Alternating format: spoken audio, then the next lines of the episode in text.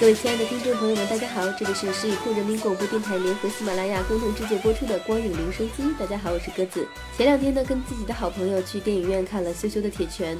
可以这么说吧，很久都没有在影院里这么放松的大笑过了。我们两个全程都在此起彼伏的笑，可以说呢，整个电影笑点密集，而且不尴尬，基本上呢，跟看了一个大型小品的感觉差不多。想想自己之前像看影视作品这么开心的笑，大概已经是在九几年看赵本山小品的时候才会有这么开心、这么放纵的这种笑法。哇，好像一不小心有点暴露年龄了哈。对，如果说咱们就想轻松的看个喜剧，好好乐呵一下的话，哎，对于这部分观众来讲呢，这个能让你笑的刚需是绝对会让你满足的。那我们先简单的说一下故事剧情，基本上是不涉及剧透的哈，尤其是搞笑部分的内容是不涉及的。咱们的男主人公艾伦扮演的爱迪生是一个过气的拳手，女主人公呢马小是马丽饰演的哈，是一个正义感十足的体育记者。爱迪生与马小的父亲同谋，以打假拳混日子，所以呢男女主角本来是一对冤家，他们两个是深度嫌弃的。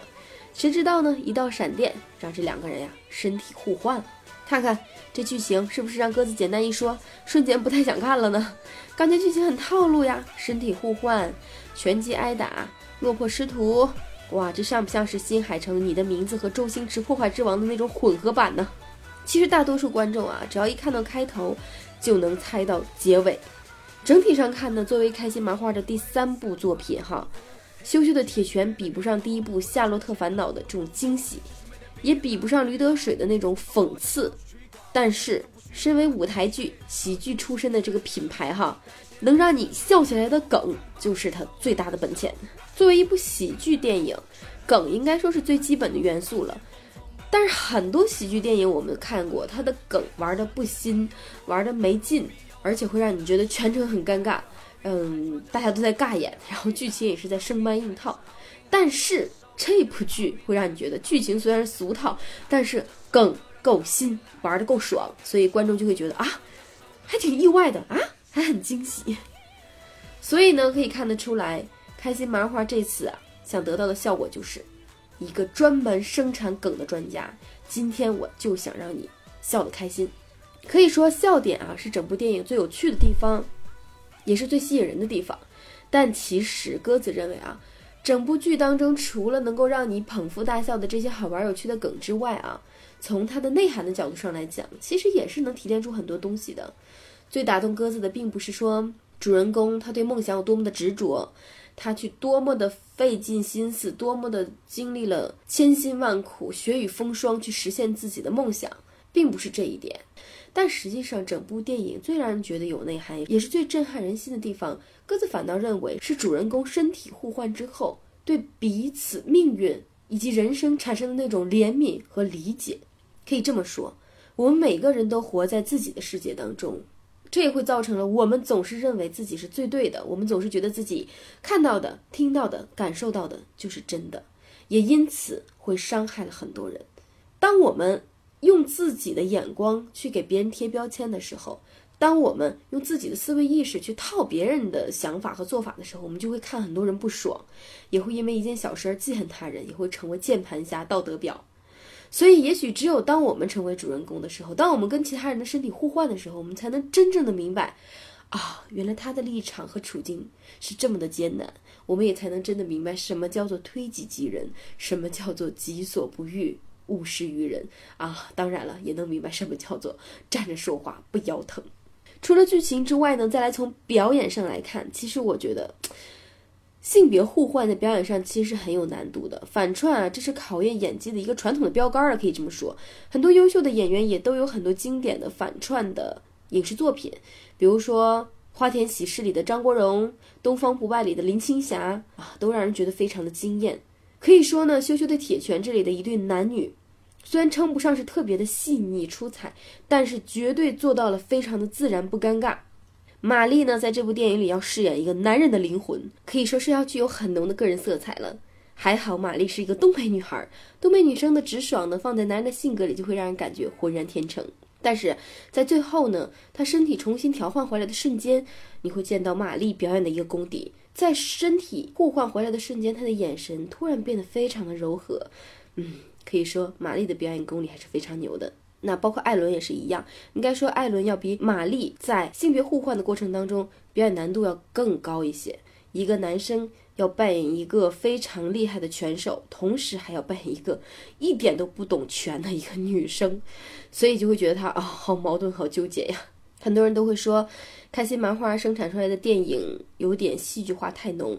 没错，是的，它长期会被人诟病这一点。我们不从概念上讨论什么是戏剧，什么是电影，哈，我们只是感觉到戏剧会带给我们的冲击力更强，而电影会带给我们的共鸣的感觉更强。所以呢，在整部电影当中，你会看出所有的人物啊，他们会做出很强烈的反应，他们会说很有趣的段子，他们会出很多的丑，也会有很多鲜明的性格特征。但是呢，这些演员他们好像给人的感觉，并不是特别会思考、会犹豫，甚至会放空。所以呢，在明显的戏剧表演的节奏之下，我们会感觉开心麻花的团队他们在表演的时候，总是感觉在是在做一做思考的样子，做一做犹豫的样子，做一做放空的样子。所以很多观众就会觉得，咦，我看完这部电影之后，好像完全忘了这部电影究竟想说的是什么。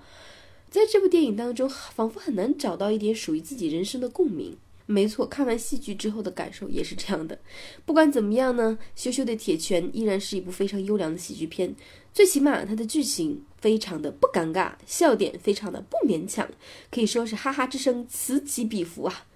我们需要快乐，我们也需要快乐之后的一些感悟。但是如果能够先让我们放纵的大笑一下，然后慢慢的去品味剧中带给我们的一些内涵的东西，哎，这也是一部好电影呀。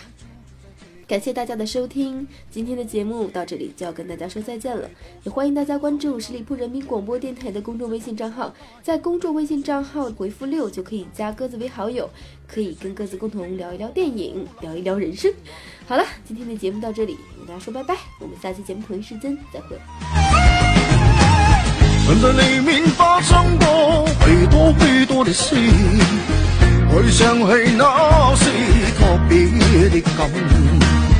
朋友问何事有心吹啊？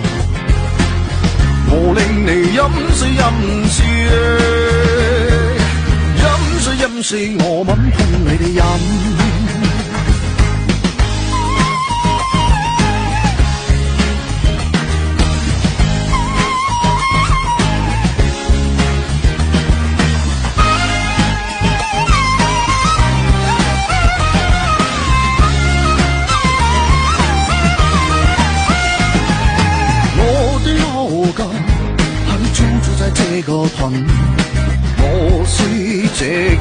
个盾里掏心都找你饮。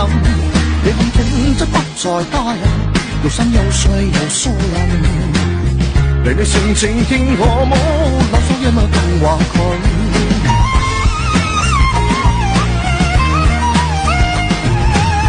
看在里面发生过许多许多的事。回想起那时特别的感，朋友问何事有心吹啊？我令你饮水饮水，饮水饮水，我吻吞你的饮。